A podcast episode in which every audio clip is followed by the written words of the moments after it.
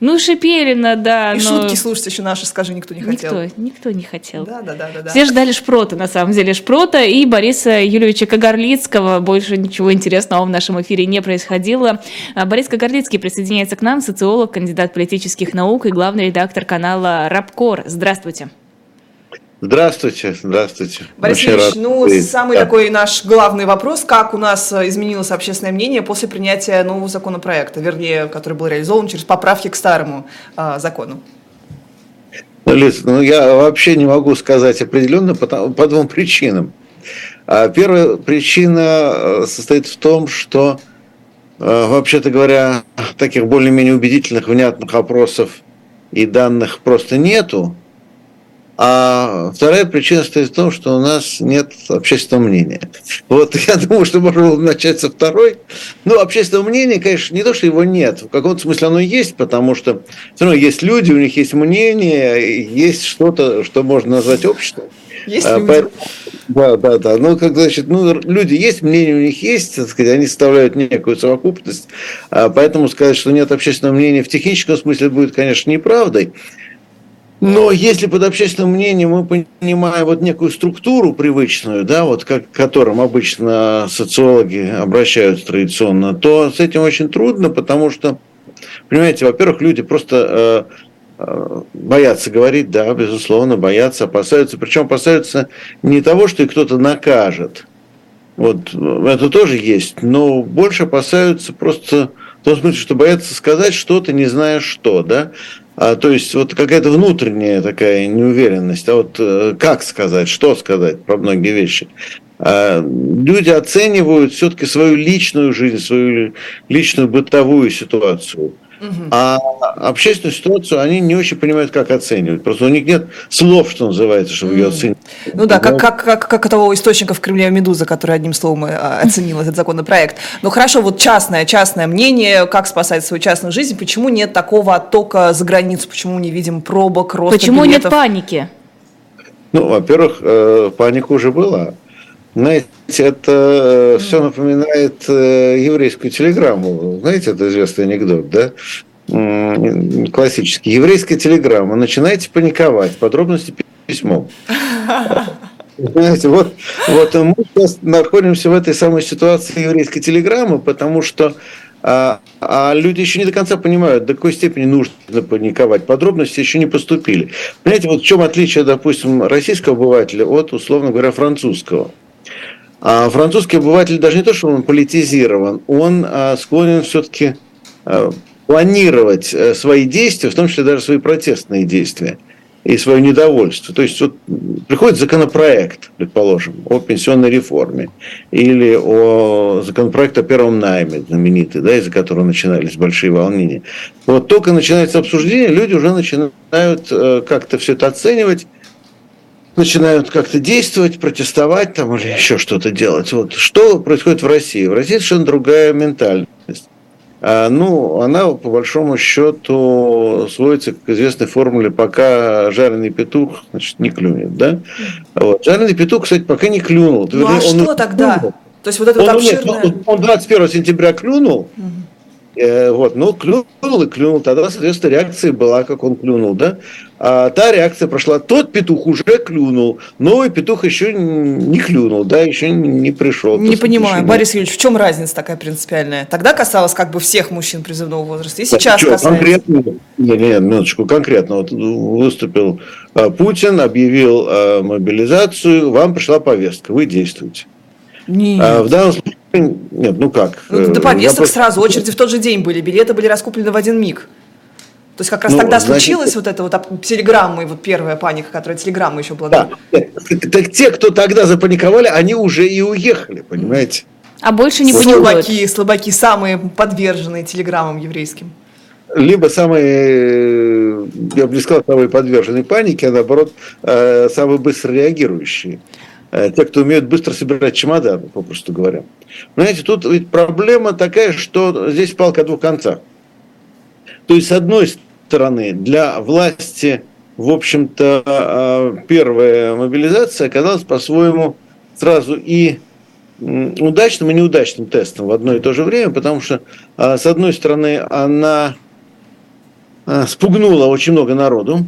Ну, то есть мы не знаем точных данных по этому поводу, все время спорят, там что-то предлагают разные варианты, и одни говорят 700 тысяч, другие говорят чуть ли не 2 миллиона уехало, но тем не менее, ну, ну, даже берем самую низкую цифру, где-то порядка 700 тысяч. Представляете, вот уехал город такой большой, областной центр раз взялся и весь уехал, да, вот.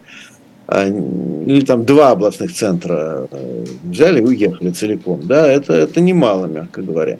Вот. А если берем минимальные цифры, на самом деле максимальные это вообще это область уехала, считайте, да? Вот. А, но а, с другой стороны, власть получила возможность забрать э, в армию тех, кто а, не двинулся. И э, население очень четко разделилось да, на тех, кто ушли в, там, не знаю, подполье, в бега, там еще куда-то, и те, кто покорно и, может быть, даже, не скажу, с энтузиазмом, но с согласием э, выполнили вот это вот решение. И тогда все было, с одной стороны, может, не очень хорошо, но с другой стороны, очень ясно.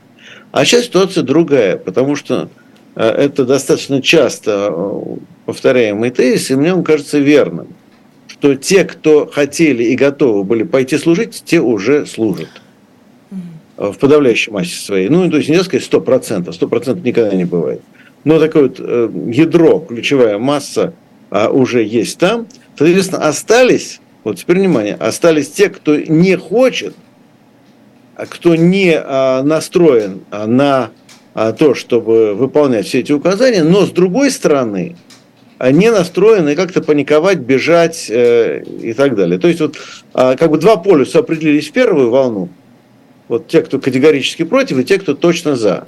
А осталось болото, оно вот и просил. А теперь вот второй сигнал попал в болото, понимаете, вот как раз а, ага. в болото ушел сигнал, понимаете. Угу. И, и там он и паник. И, и, в общем, никак не ну, отразился. Ну, булькает немножко чего-то, но, но вот в болоте, что происходит в болоте? Все тонет потихоньку. Угу.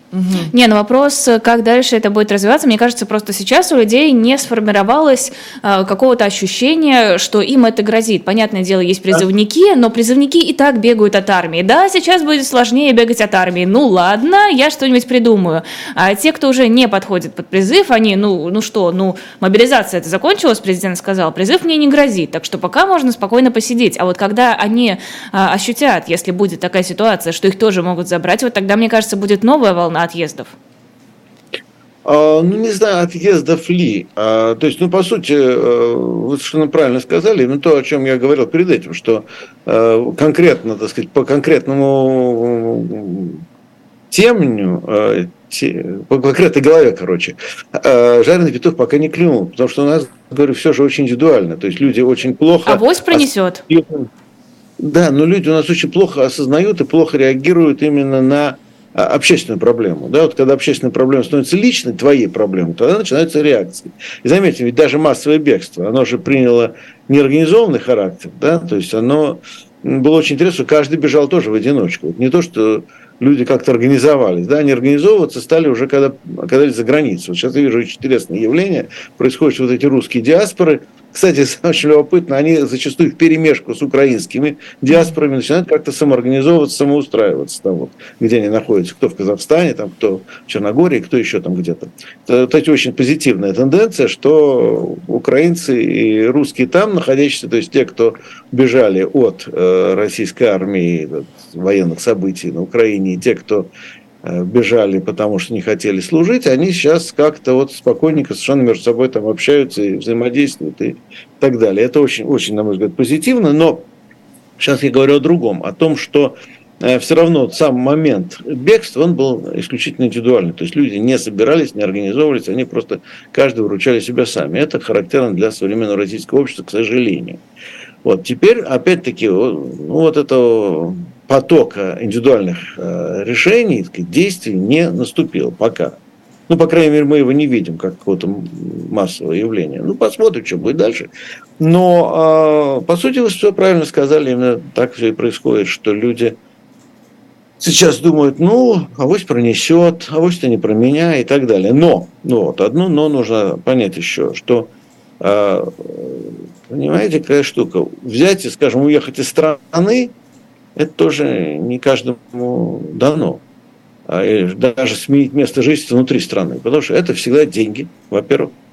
Ну, вот есть огромная масса людей, которых просто нет вообще свободных денег. Вот просто их нету, понимаете? Это э, вот такая, не знаю, московская... Э, Оптика такая, да, искажающая.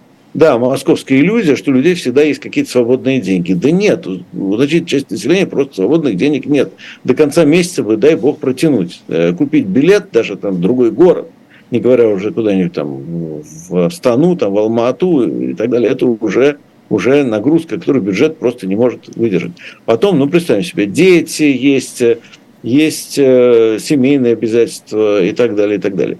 А, ну и третий момент – просто работа. У людей есть определенные обязательства по работе и определенные э, связи и так далее. И а, кого-то, кстати говоря, э, может быть, работа должна будет теоретически защитить от призыва, на это тоже надеются. А кто-то не может просто подвести коллектив и всех, понимаете? А кто-то знает, что сейчас у него работа есть, если он переселится, у него работы не будет, он будет голодать. Кто-то должен кормить семью, он не может эту семью просто так бросить, вот так непонятно, что будет дальше. Борис Поэтому есть куча кто-то, который не может себе этого позволить. А, Борис Ильич, вот если мы прогнозируем дальнейшее какое-то вот э, раскручивание этого маховика, когда уже повестки будут массово приходить, когда все уже действительно будет похоже на э, сентябрь, э, то вот чего ожидать, какой реакции ожидать от этого, как вы говорите, болото? Ну вот, да, может быть, такой эпитет не очень, э, слово, слово не очень удачное, но вот от такого такой более пассивной части населения? Ну, понимаете, кстати, если болото закипит, то, как говорится, мало не покажется. Угу. А если продолжать этот образ, да, вот. Но а, я просто не готов это сейчас обсуждать, потому что, ну, давайте все-таки исходить из того, что мы знаем то, что знаем, и не будем гадать. Угу. А очень большая степень неопределенности, настолько большая, что просто не хочу фантазировать. Mm-hmm. Есть другой момент, он стоит в том, что вообще-то не очень понятно, когда это реально все будет происходить. Потому что вот давайте посмотрим просто, а, что нам а, дает сам закон. Ведь закон принят был какой-то чрезвычайный, а, просто какой-то фантастической спешки. Но мне кажется, сейчас а... многие законы так принимаются, особенно касающиеся настолько близких к войне тем. Это так. Ну, кстати, напоминаю вам, что у нас, как известно, не война, а СВО. Так, к слову. Это вы сказали, я этого не говорил. Путин говорил. Вот. Мы ориентируемся Путину на нашего можно, президента. Путину можно, а нам с вами вот нельзя, к сожалению. Вот. А, страна очень резко изменится, когда все будет наоборот. А, вот. Но, а, понимаете, что я имею в виду, что, смотрите, вот э, даже по нынешним понятиям очень большая спешка. Просто вот, знаете, вот, хватает чемодан, вокзал уходит. Вот так прямо, да? Два чтения а, в один раз. Распаковали старый, старый закон, закон чтобы... берут, старый закон и так далее. При этом, если смотрим на техническую часть, то совсем все нехорошо, потому что тут же говорят, ой, извините, а этот реестр не раньше осени будет готов. То есть закон принимается для того, чтобы запустить реестр, а он, э, этот самый реестр технически не готов. То есть спокойно ребят могли бы те же самые 2-3 месяца над этим работать. Так, ну, а какие соображения зачем тогда? Смотрите, это еще не все. Ага. А дальше там тоже еще одна вещь. Обратите внимание, что не закончен весенний призыв, обычный, текущий весенний призыв, со всеми обычными проблемами. А, а как мы даже помним историю с мобилизацией, ведь мобилизацию э, смогли начинать э, только тогда, когда были хоть немножко разгружены военкоматы от текущего призыва. Ну, просто что, опять же, аппарат, э, его ресурсы ограничены. То есть вы не можете делать две работы одновременно. И так далее. То есть, опять-таки, накладываются сроки, графики не работают нормально. То есть, все это принимается какой-то такой панической спешки. И э, третий момент, э, который, кстати говоря, мне просто несколько молодых коллег подсказали – что, вообще-то говоря, закон, как всегда, сделан таким образом, чтобы задним числом оправдать все те нарушения и а, спорные, как минимум, действия, которые были во время первой волны мобилизации. То есть э, э, там же все делалось фактически уже зачастую не по закону, а как получится – ну, а теперь, например, полиция может вручать повестки, да. Теперь повестку можно вручать э, родственнику, или, там, знакомому, или вообще соседу по общежитию там, или по квартире и так далее. А что это дает? Это дает возможность задним числом оправдать вот всякие нарушения, которые были э, уже во время сентябрьской, октябрьской мобилизации. И тоже творилось бог знает что, но как получится. Ну, ну ладно, Борис Ильич, вы считаете, что вот э, именно эта поспешность, она была вызвана тем, что хочется перед кем-то оправдаться за какие-то старые свои... Нет, нет, нет, нет, нет, я просто рассказываю, что есть. Ага.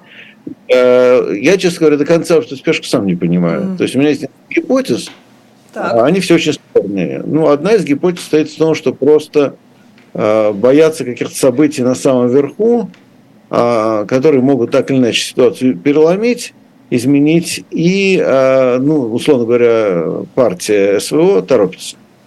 Поскорее, поскорее принять, потому что вот потом что-нибудь случится, такое это принять уже не удастся. А тут у нас уже готовый закон, угу. и мы на него будем опираться. Постилать ну, соломочку. Из... Да, да. Это одна гипотеза. Другая гипотеза а, состоит в том, что действительно ждут какие-то события, скажем так, на фронтах сопредельных государств. Стараются успеть до них. А третья гипотеза состоит в том, что а, вообще бардак наступил в аппарате, что система не работает, и одни гонят, гонят, а другие не знают, зачем гнать, потому что их просто не предупредили. То есть, попросту говоря, скажем, система военкоматов не предупредили о том, что вот такой закон будет приниматься, и никто с ними даже не попытался согласовать. А, в общем, эти гипотезы, они, может быть, даже друг друга дополняют, но ни одну из них я не готов сейчас обосновать, потому что ну, мы э, ходим в по тьмах, понимаете, у нас нет данных, у нас нет информации, у нас все настолько закрыто и засекречено, или просто, э, просто никто ничего правды не говорит, что в итоге вот э, сиди и гадай, а потом вот будешь неправ, скорее всего, или тебя объявят неправым. А, Борис Юрьевич, а как поменялась вообще архитектура режима? Мы вот с вами говорили про прошлую мобилизацию, что это изменило такое э, статус-кво, некое понятийное да, соотношение, что вот нас не трогают, а вы нам какую-то стабильность за это давайте, и мы не будем смотреть, кого вы там, что вы там рисуете на выборах выборах. Вот теперь как-то принципиально отношения между властью и обществом, они изменились? Ну, это же, в общем, все социологи э, дружно говорят, и, казалось бы, это общее место уже теперь, что э, общественный договор, тот, который существовал примерно до 20-22 годов, он, в общем, нарушен. Но, понимаете, на самом деле его ведь нарушали несколько раз. По большому счету, первое нарушение – это была пенсионная реформа. Угу. То есть, э, ну, какой принцип, да, как все сказали, что вы не лезьте в политику, а мы к вам не лезем. Живите как можете. А, но потом случилась пенсионная реформа. А, она, а, конечно, была вроде как не политическая, но она нарушала очень многие жизненные циклы, попросту говоря. Вот как устроена вообще жизнь у многих людей в России была. И, кроме того, он нарушал конкретное обещание. Как мы помним, многократно говорил, что такой реформы не будет, повышения пенсионного возраста не будет. Хлоп, оно было. Это, на мой взгляд, был первый очень важный слом, э, который создал совершенно другой эмоциональный фон. Но дальше самое удивительное, вот если говорить уже о нас, как обществе, да, мы это пережили.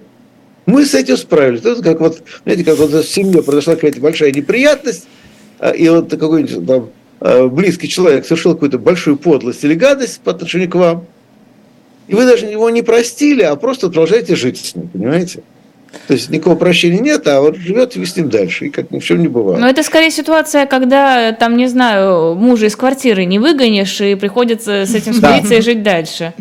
Да, да, да, да, вот эти вот э, примеры очень, очень... Ипотека, ипотека у вас с ним.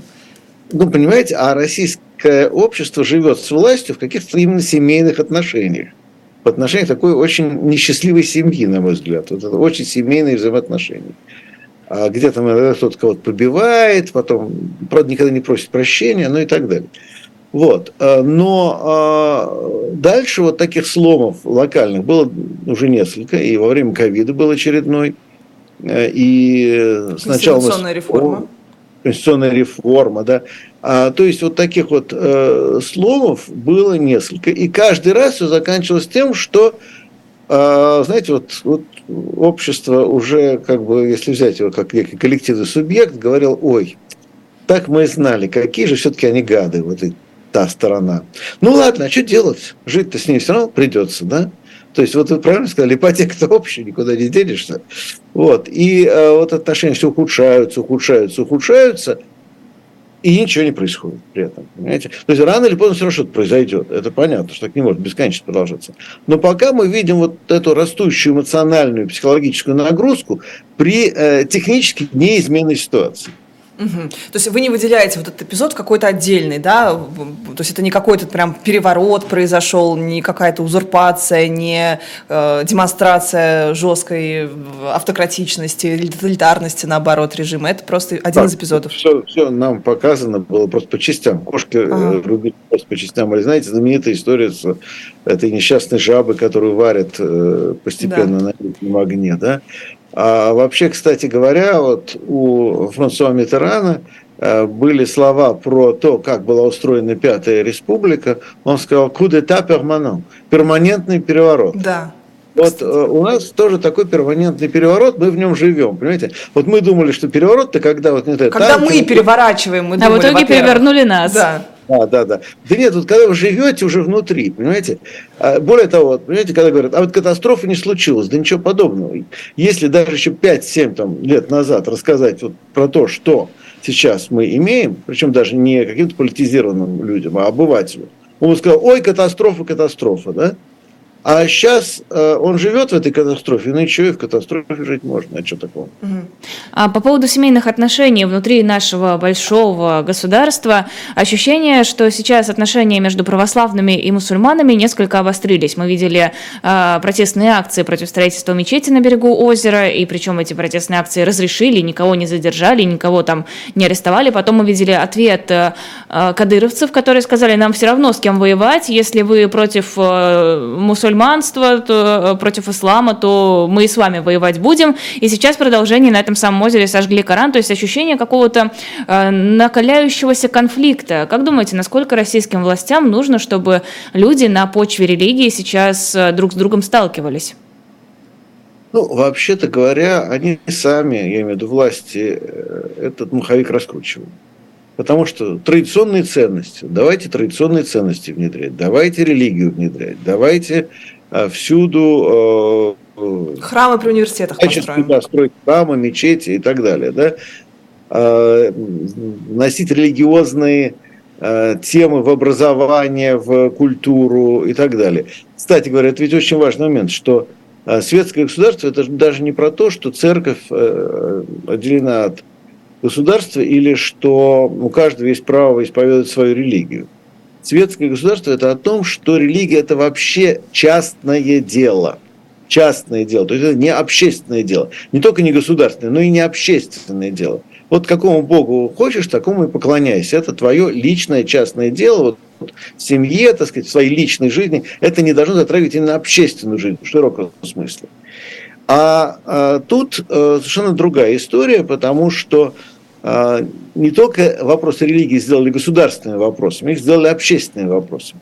А потом удивляются, что получаются вот такие последствия, когда все это приобретает характер общественного конфликта.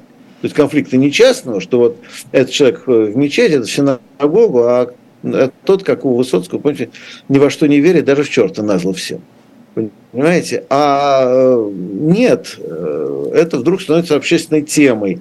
И вот тут получается неприятная вещь, что вот люди мобилизоваться на защиту своих интересов не могут. Вот когда их там какие-то группы, э, скажем, достаточно порой мракобесные, пытаются объединить вот весьма сомнительными лозунгами с обеих причем сторон, то тут запросто, потому что вот эти разобщенные люди, они а, поддаются внешним а, таким вот импульсам, именно потому что ну, а, а где другие идеологические или социальные ориентиры, на которые они могли бы как-то оглядываться, которые позволили бы им самим себя организовать, да, не извне, а изнутри. Но, тем не менее, я бы все-таки пока не стал это преувеличивать. Мне кажется, что это, ну, такие вот сполохи отдельные, это пока не приобретает характер еще большого пожара. Борис Ильич, не могу вас не спросить про Францию, где была принята, вернее, уже подтверждена конституционно, что, вернее, Конституционный суд подтвердил, что, что, да. что, значит, реформа является конституционной, она фактически принята, протесты продолжаются, достаточно агрессивные. Вот про идею вот этой вот бесконечной перманентной революции. Мы думали всегда, что это вот как во Франции, да, что нужно всегда ходить на протесты. Почему у нас обратная ситуация, но тоже вот перманентный переворот, как вы говорите? Ну, понимаете, во Франции же тоже очень неприятная ситуация. Она переломилась тоже где-то вот, ну, уже лет, я думаю, 10 назад, может быть, немножко меньше. Ситуация такая, что раньше, как жило французское общество, а, правящий класс давно, а, и э, даже не правящий класс, а вообще политический класс оторвался от общества.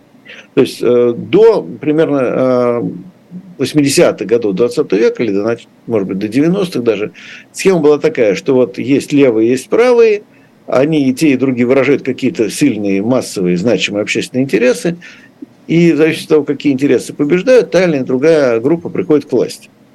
И, соответственно, каждый проводит какую-то свою политику. Левые, естественно, пытаются укреплять или сохранить социальное государство. Правые его демонтируют, но, в общем, все понятно. Потом происходит следующее. Где-то к концу 90-х между левыми и правыми разницы никакой нет. Все проводят одну и ту же политику, неолиберальную, политику демонтажа социального государства, или в лучшем случае правые ее проводят, а левые не делают вообще ничего. То есть просто сидят, смотрят на это и вздыхают горько. Или даже не вздыхают, а ухмыляются так, э, цинично. Вот. И э, тогда появилась другая уже парадигма в французском обществе, что политический класс весь один, одинаковый, это никакой разницы нет, они все друг друга стоят, они все одним миром мазаны, э, голосуй, не голосуй, в общем, известно, что получишь. А, но зато есть улица.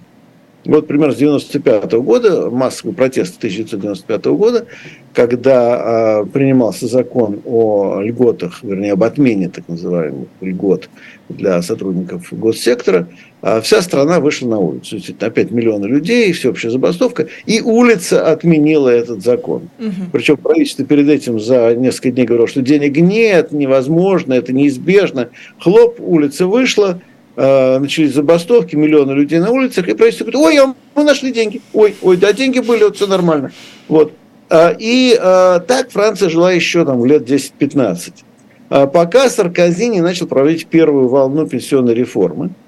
И тогда была ситуация та же самая. То есть 90% против, народ выходит на улицу, а власть говорит, ну и что? И чего? А какие проблемы? Да, страна против. Да, мы, да, мы знаем, что вы все против.